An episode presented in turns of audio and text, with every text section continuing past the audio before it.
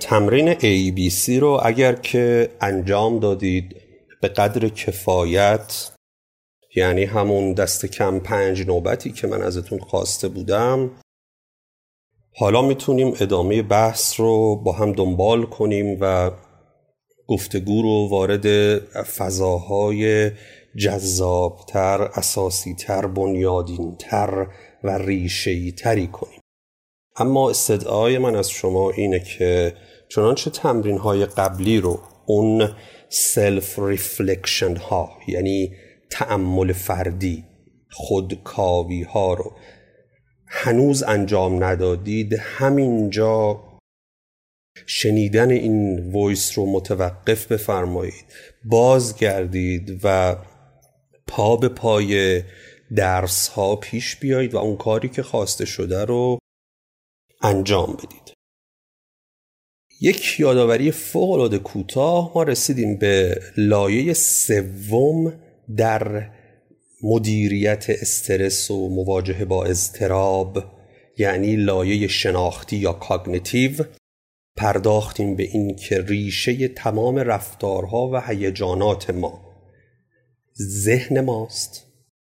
هر آنچه که خشم ما، ضعف ما، عدم اعتماد به نفس ما و ترس و بحرانهای عاطفی ما رو رقم میزنه، هر آنچه که پرخاشگری و انزوا و دوری گزیدن از جامعه و سایر رفتارهای مخرب ما رو رقم میزنه ذهن ماست و اون کتابچه‌ای که در مغز ما نشسته و نهفته و سازوکار تمام زندگی ما رو داره دور از چشم ما رقم میزنه، اما ما قراره که به اتفاق هم دیگه عقابوار نگاه تیزبینمون رو معطوف کنیم به اون کتابچه و در اون مداقه کنیم و موشکافانه تک تک جملاتش رو به بوته نقد و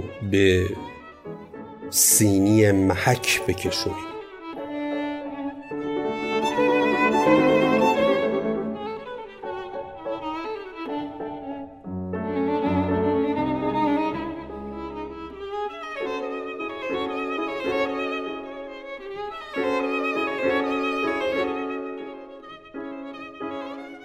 حالا که ما متوجه شدیم A، یعنی یک محرک بیرونی، ادورسیتی، منجر میشه به بیدار شدن و البته تحریک شدن B، یعنی belief، باورهایی در ذهن ما و پیامد اون باورها، اگر باورهای ناکارآمد، نادرست، ناسالم، غیر عقلانی باشن، میشه C، یعنی رفتار یا هیجان نامطلوب.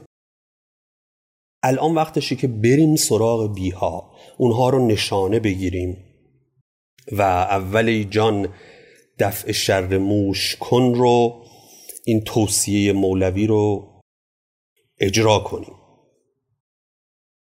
ببینیم که چه مشکلاتی در بیهای ما، یعنی در بلیف، در باورهای ما وجود داره و بعد هر کدوم از این مسائل رو که من میگم، خواهشم اینه که شما کاملا در خودتون فرو برید و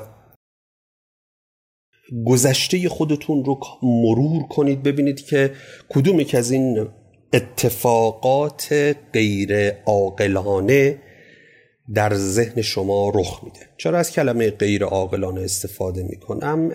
این رو وامدار البرت الیس هستم که چون این لفظی رو استفاده میکنه، میگه ما میتونیم زیستن عاقلانه داشته باشیم و ما رو دعوت میکنه به زیست عاقلانه، زندگی عاقلانه، که از قضا دیدگاه الیس این هست که دیدگاه عاقلانه و رفتار عاقلانه نشأت گرفته از باورهای عاقلانه است. حالا ببینیم چه باورهای غیر عاقلانه هستند.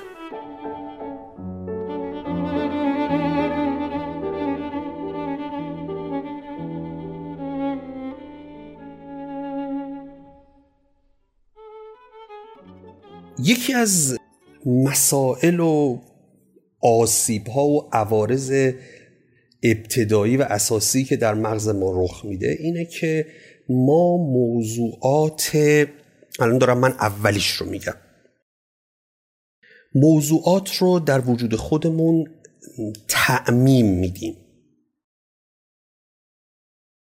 به چه معنی؟ به این معنی که مثلا شما فرض کنید یک روز حالتون بده، درست؟ این رو شما در ذهنتون تبدیل میکنید به این باور که من همیشه حالم بده.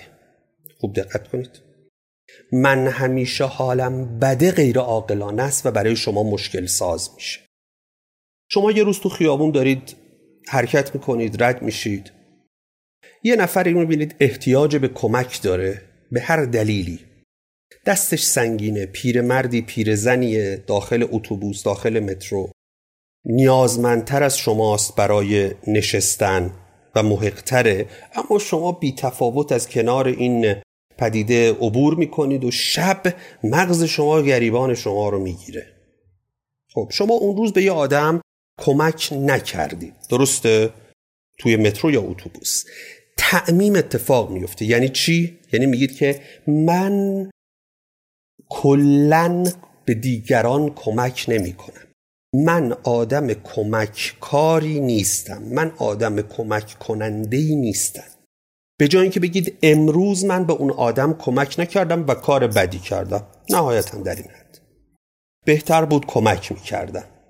این لفظ ها رو خوب دقت کنید. یکی از توصیه های البرت الیس صفت های تفضیلیه، به این صورت که مثلا میگه که شما بگید که من امروز کمک نکردم، بهتر بود کمک کنم، بهتر این اتفاق بیفته. و به این صورت ما مغزمون رو از باورهای غلط تا حدی میتونیم رهایی بدیم. پس این نکته اول، تعمیم هایی که در ذهن ما رخ میده. یا مثلا شما رفتی توی مهمونی، کسی به شما نگاه نکرده، کسی توجهش رو برای شما خرج نکرده،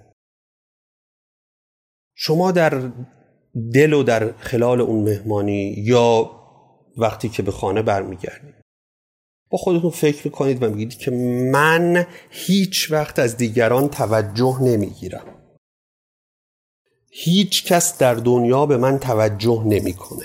ببینید جملات هیچ کس، هیچ وقت، همیشه، همه آدما، اینها خبر میدن از یک باور غیر عاقلانه. این نکته اول.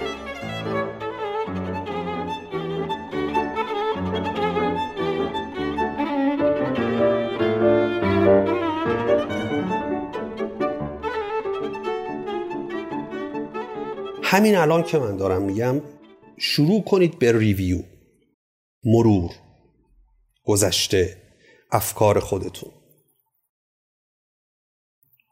اشتباه اول تعمیم، باور غلط دوم یا باور میشه گفت مسئله ساز دوم، گزاره‌های کلان هویتی. به چه معنی؟ به این معنی که شما یک رفتاری که ازتون سر میزنه رو تبدیل میکنید به یک گزاره هویتی فوق‌العاده ثقیل و سنگین و فربه و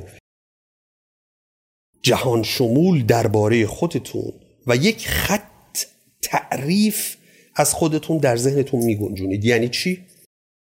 بر فرض شما جایی هستید و با رفتارتون موجب آزار یه نفر شدید، یه کاری کردید، کاری بوده که جالب نبوده، بهتر بوده اون کار رو نمی کردید و به خاطر حرف شما یا به خاطر رفتار شما یا به خاطر اینکه شما از سر شوخی بر فرض یه خودکار رو سمت همکار و دوستی پرتاب کردید و اون آزرده خاطر شده یا ابراز ناراحتی و رنجش کرده، شما به خودتون یک صفت کلان نسبت میدید، میگید من آدم بیماری هستم، من آدم پرآزاری هستم. خوب دقت کنید، جمله های من جای خالی هستم میشن جمله های هویتی.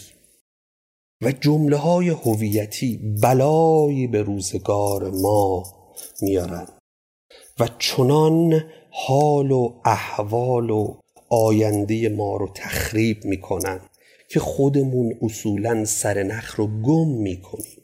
نمیفهمیم که برده و اسیر تعدادی جمله هویتی هستیم، یعنی تعدادی من جای خالی هستم،